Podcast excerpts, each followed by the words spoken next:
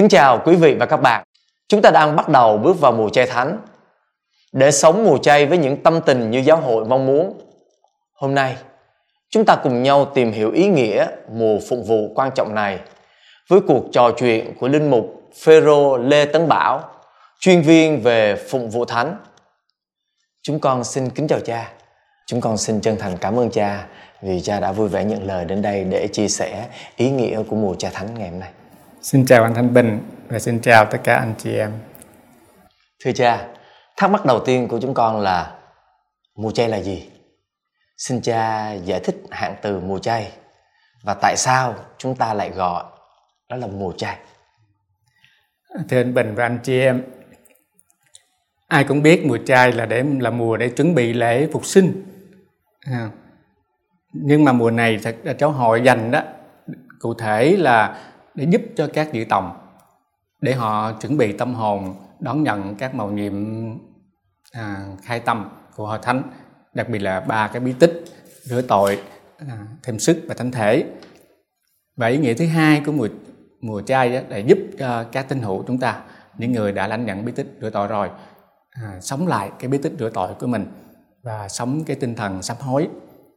À, ở Việt Nam chúng ta thì gọi là mùa chay là bởi vì chúng ta ăn chay trong mùa này nhưng mà trong tiếng Latin thì cách chung á, sẽ được gọi là mùa 40 ý nói đến con số mà 40 ngày ăn chay mà giáo hội định trong cho cái mùa chay này yeah. Dạ.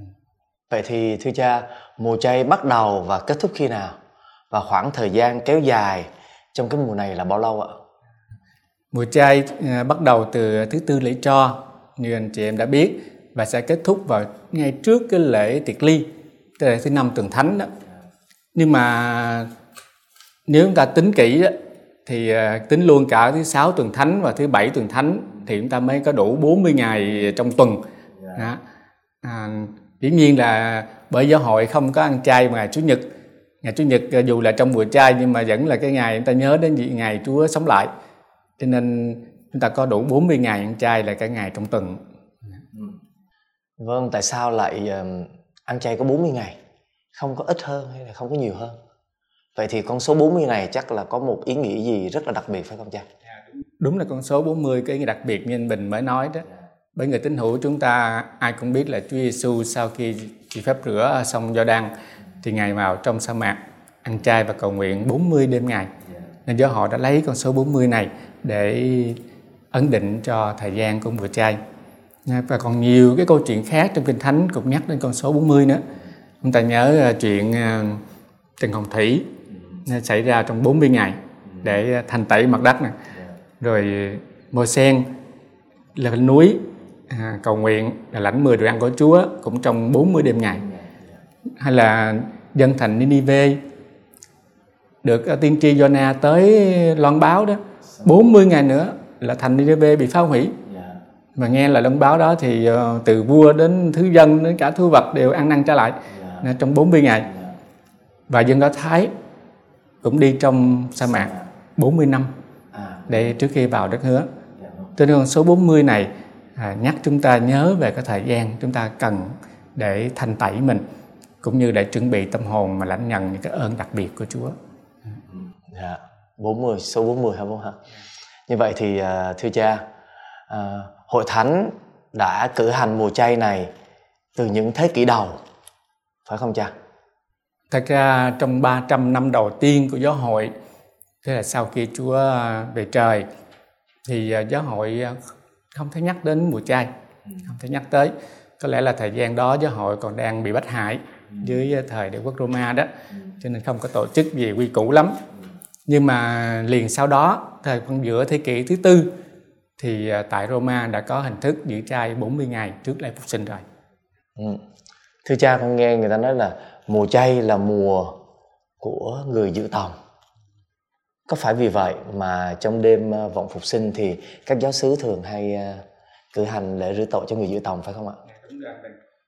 À, ngày nay chúng ta dạy giáo lý giữ tòng chỉ có vài tháng thôi, 3 tháng, 6 tháng.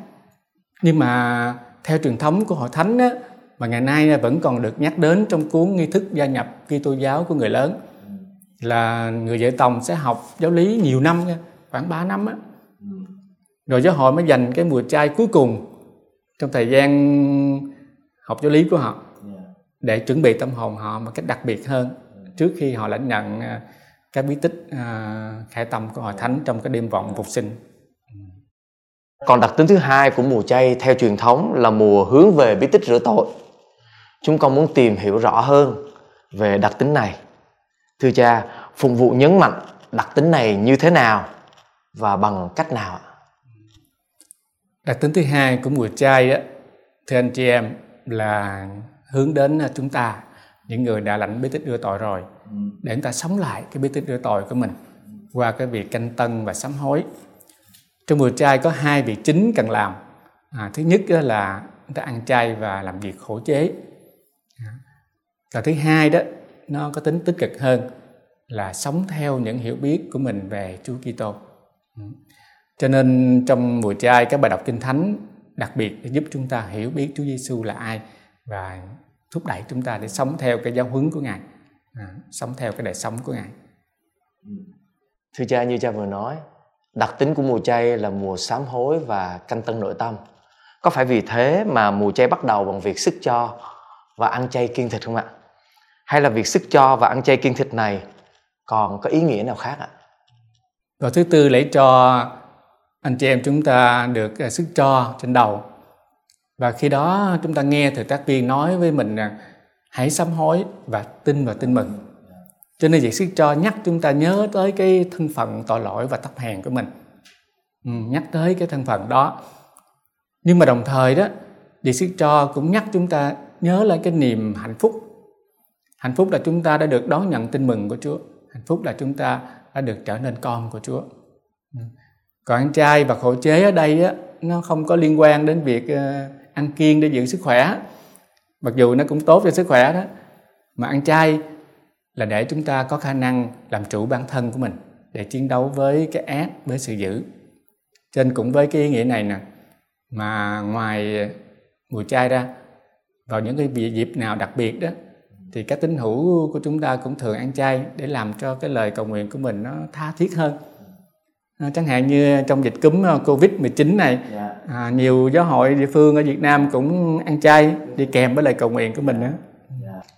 thưa cha có một câu hỏi mà con nghĩ rằng cộng đoàn sẽ quan tâm đó là những quy định về mùa chay vậy thì ăn chay và kiêng thịt những ngày nào và ai là người phải giữ giữ chay và kiêng thịt ạ à, thì anh chị em chúng ta có 40 ngày mùa chay nhưng thực tế chúng ta ăn chay và kiêng thịt có hai ngày.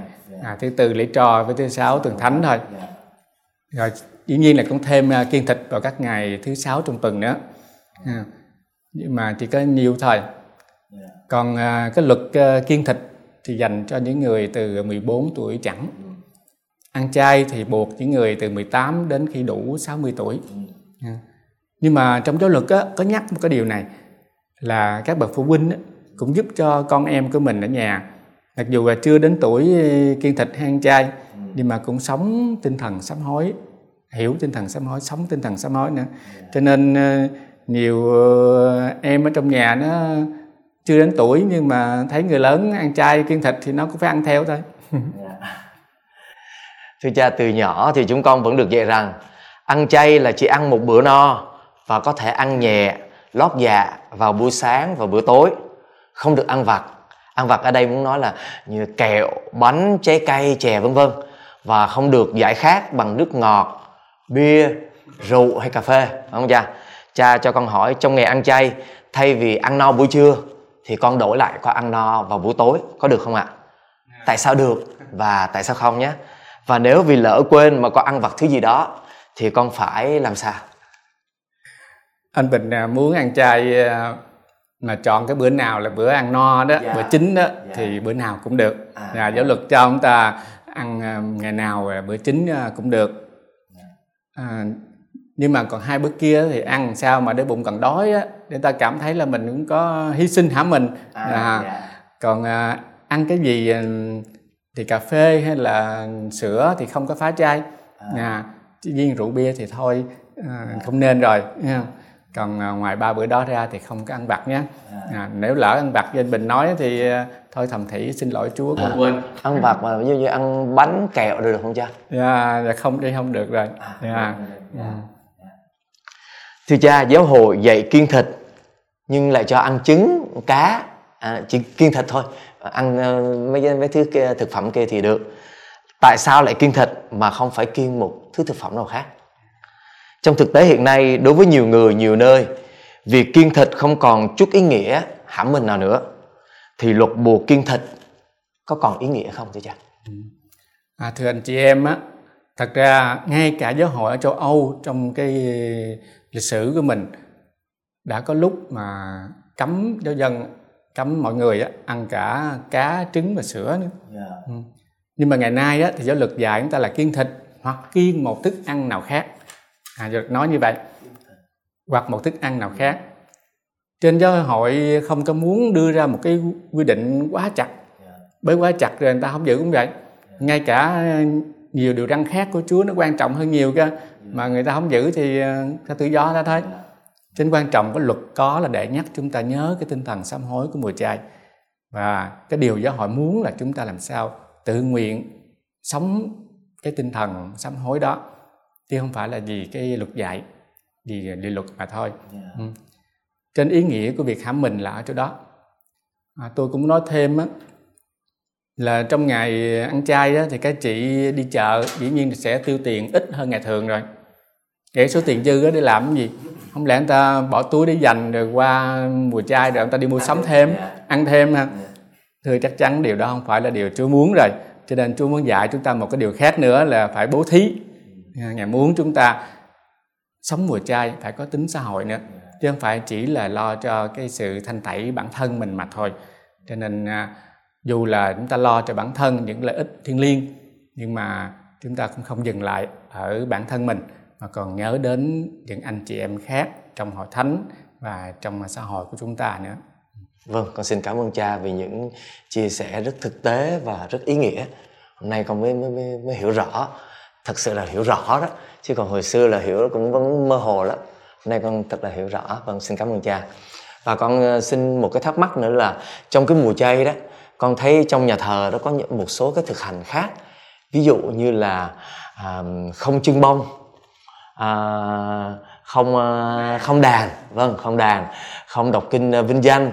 Không hát à, Alleluia. Và riêng là cha lại bận áo màu tím. Vậy thì những cái cái cái thực hành khác đó nó có ý nghĩa gì không ạ? Thực ra tất cả những cái thực hành đó như Bình nói đó là để giúp chúng ta có một cái bầu khí mùa chay nhất là bầu khí sám hối yeah. nó rõ nó khác với những cái mùa thường đi yeah. ừ.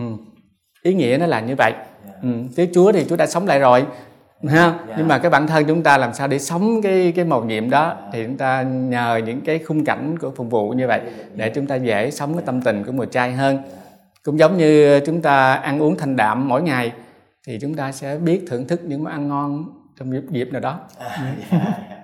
Dạ. Vâng và còn một cái thắc mắc nữa là à, trong à, cái à, cái mùa chay á, cha thì có một cái chủ nhật con thấy à, các cha bận áo màu hồng. Màu này nói lên niềm vui phải không cha? Và tại sao lại lại cái tuần đó chúng ta lại bận màu hồng và nó có ý nghĩa gì? À đúng anh bình là đúng là cái ngày đó ngày vui đó. Yeah. Dạ. ngày vui. Chúng ta hôm đó là chủ nhật thứ tư mùa chay yeah. Dạ. ừ. à, tự nhiên cái cha cái mặc áo màu hồng yeah. Dạ. dĩ nhiên luật thì cha chọn áo màu hồng cũng được mà màu tím cũng được yeah. thật ra cái màu hồng đó là cái màu tím nhưng mà nó sáng hơn yeah. Yeah à, chúng ta gọi cái chủ nhật đó là chủ nhật hồng nhưng mà chủ nhà chủ nhật thứ tư mùa chay nó còn có cái tên gọi khác trong tiếng Latin là letare nghĩa là chủ nhật hãy vui lên bởi vì à, cái câu đầu tiên cái chữ đầu tiên trong ca nhập lễ ngày hôm đó trích từ sách ngôn sứ Isaiah chương à, 66 câu 10 là mừng vui lên Jerusalem hỡi. À, cho nên ta lấy là lễ đó là lễ mừng vui lên Chủ nhật mừng vui. Và ngay trong cái lời nguyện nhập lễ ngày hôm đó nếu anh chị em mà chú ý à, lời cha đọc đó sẽ thấy là chúng ta xin Chúa cho mình được hâm hở đón mừng lễ vượt qua sắp tới. Rồi ngày hôm đó được dùng à, đàn được trưng hoa nữa, nữa. cho nên giữa cái mùa tím giữa cái mùa ăn chay hám mình tự nhiên có một ngày nó, nó phấn khởi lên. Như để chúng ta xả hơi chút vậy ừ. À, thực ra chủ nhật hồng này muốn nói rằng cái sự sám hối nó không làm chúng ta buồn phiền không làm chúng ta phiền muộn. Nhưng mà chính sự sám hối nó làm chúng ta được cái niềm vui sâu xa. Như là Chúa Giêsu đã hứa với chúng ta đó à, phúc cho những ai khóc lóc vì họ sẽ được an ủi cái tuần đó là tuần chúng ta phải vui hy vọng hả cha ha? Rồi bây giờ con xin hỏi cha một cái um, à, về mùa chay. Nó là về phụng vụ nó về về các uh, sách thánh về các bài đọc. Thì trước hết là bài đọc của ước. Các bài đọc này có gì đặc biệt trong mùa chay không thưa cha? Và các bài đọc này được sắp xếp theo một trật tự ý nghĩa nào đó phải không ạ? À, thưa anh Bình và anh chị em à, câu hỏi này làm tôi nhớ đến một cái đặc tính khác của mùa chay nữa. Đó là mùa chay là cái mùa lắng nghe lời Chúa. Giáo hội sẽ mời gọi chúng ta cầu nguyện trong mùa này mà cầu nguyện bằng cách đặc biệt là lắng nghe lời Chúa. Cái bài đọc cầu ước như anh Bình mới hỏi đó. Dạ. thì cũng được chia ra làm 3 năm A, B, C như mùa thường niên vậy. Thì cái bài đọc năm chủ nhật đầu tiên đó sẽ được sắp xếp theo lịch sử cứu độ chủ nhật thứ nhất á, sẽ được gọi là chủ nhật các giao ước. Bởi vì nhắc đến các giao ước của Chúa, mà năm nay đặc biệt là nhắc đến giao ước mà hẹn à, của Chúa với à, tổ à, tổ tông chúng ta là Adam và Eva. Nhưng mà rồi tổ tông của chúng ta là thất tính với giao ước đó. Rồi chủ nhật thứ hai đó là chủ nhật của Abraham. Mà năm nay nói về cái ơn gọi của Abraham.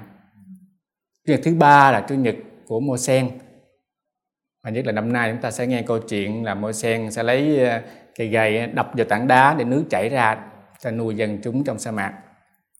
Và chủ nhật thứ tư là chủ nhật dân chúa sống trên đất hứa là khi dân chúa đã vào đất hứa rồi. Và năm nay sẽ nhắc chúng ta về cái vương triều của vua David và vương triều mà Chúa sẽ hứa sẽ tồn tại mãi đến đời đời. Và vương triều đó sẽ là à, chính đấng cứu thế của chúng ta và chủ nhật thứ năm là chủ nhật các ngôn sứ để nhắc lại lời các ngài hứa rằng Chúa sẽ tha thứ tội cho dân ngài và phục hồi cái sự sống cho dân của ngài nữa chúng ta thấy là thứ tự các bài đọc của ước đó, nhắc lại cho chúng ta những cái giai đoạn lớn của dân Chúa trong cái hành trình mà tiến về với Chúa Kitô để gặp gỡ Chúa Kitô. Yeah. Dạ. Ừ. Vậy à, còn à, các bài tin mừng thì sao ạ? À, riêng các bài tin mừng đó thì vào chủ nhật thứ nhất và thứ hai đó à, sẽ là luôn luôn là bài à, tin mừng nhắc đến việc Chúa Giêsu chịu cám dỗ trong sa mạc này. Và chuyện thứ hai là Chúa Giêsu biến hình trên núi núi cao đó. Còn à, ba chủ nhật tiếp theo đó là ba cái chủ đề lớn của bí tích rửa tội. À, thứ nhất là việc Chúa Giêsu gặp gỡ cái người phụ nữ xứ Samari ngài xin nước chị rồi sau đó chính Chúa tỏ mình cho chị cho mọi người biết Chúa là nước hàng sống. Rồi câu chuyện thứ hai là vị Chúa chữa cho cái anh mù từ thỏa mới sinh. Để rồi Chúa nói chính Chúa là ánh sáng của thế gian. À, một người mù chưa hề thấy ánh sáng bây giờ là thấy một cái điều mới mẻ. À, thứ ba là Chúa Giêsu đã phục sinh Lazaro. Để Chúa tỏ mình rằng Chúa là sự sống lại và là sự sống chúng ta thấy càng lúc bà tin mừng giúp chúng ta tiến về cái mầu nhiệm phục sinh của Chúa vâng thật là ý nghĩa to lớn thật là ý nghĩa to lớn cha hôm nay con nghe cha nói thì con biết là nó có một trật tự sắp xếp rất là ý nghĩa vậy còn à, thánh thư thì sao nó có trật tự gì không ạ à, các bài thánh thư thì không có theo trật tự nào riêng hết yeah. Dạ. ừ. mà các bài thánh thư sẽ chọn một cái đoạn đoạn nào mà thích hợp với bài cầu ước hoặc là bài tin mừng đó cho nên cái trọng tâm ờ, trong các phùng vụ lễ Chúa mùa chay của mình là nằm ở bài cầu ước hoặc là bài ờ, tin mừng. Thưa cha, con được hiểu mùa chay là mùa phụng vụ đặc biệt và quan trọng. Chúng con được hội thánh mời gọi tăng cường đời sống đức tin và tâm linh cách riêng trong mùa thánh này. Cha cho con hỏi, chúng con cần làm gì để sống mùa chay thánh này một cách hữu hiệu hơn ạ? Cha có thể chỉ cho chúng con một số phương thức đặc biệt nào không ạ? À, thưa anh Bình, anh chị em, tôi nghĩ rằng hội thánh đó, đã dùng kinh thánh như chúng ta mới nói để cho chúng ta biết những phương thế nào canh tân đời sống của mình. À, Chúa muốn ta làm cái gì? Thì hội thánh đã chỉ chúng ta rồi hết rồi.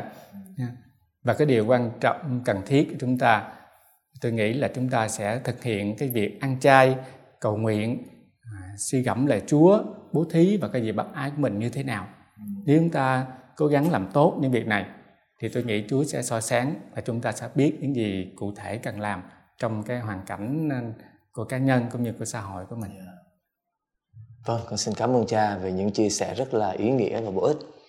Và con tin rằng ờ, riêng con và cũng như là quý vị và các bạn sẽ ờ, học hỏi được rất nhiều điều qua cái buổi chia sẻ ngày hôm nay. Vâng, con xin cảm ơn cha, thật lòng xin cảm ơn cha. Xin cảm ơn anh Thanh Bình và cảm ơn tất cả anh chị em đã lắng nghe cái chia sẻ của tôi. À, tôi cũng cầu chúc tất cả anh chị em một buổi trai thánh thiện và trong một cuộc sinh sắp tới được dồi dào sự sống của Chúa Kitô đến cứu độ của chúng ta hơn.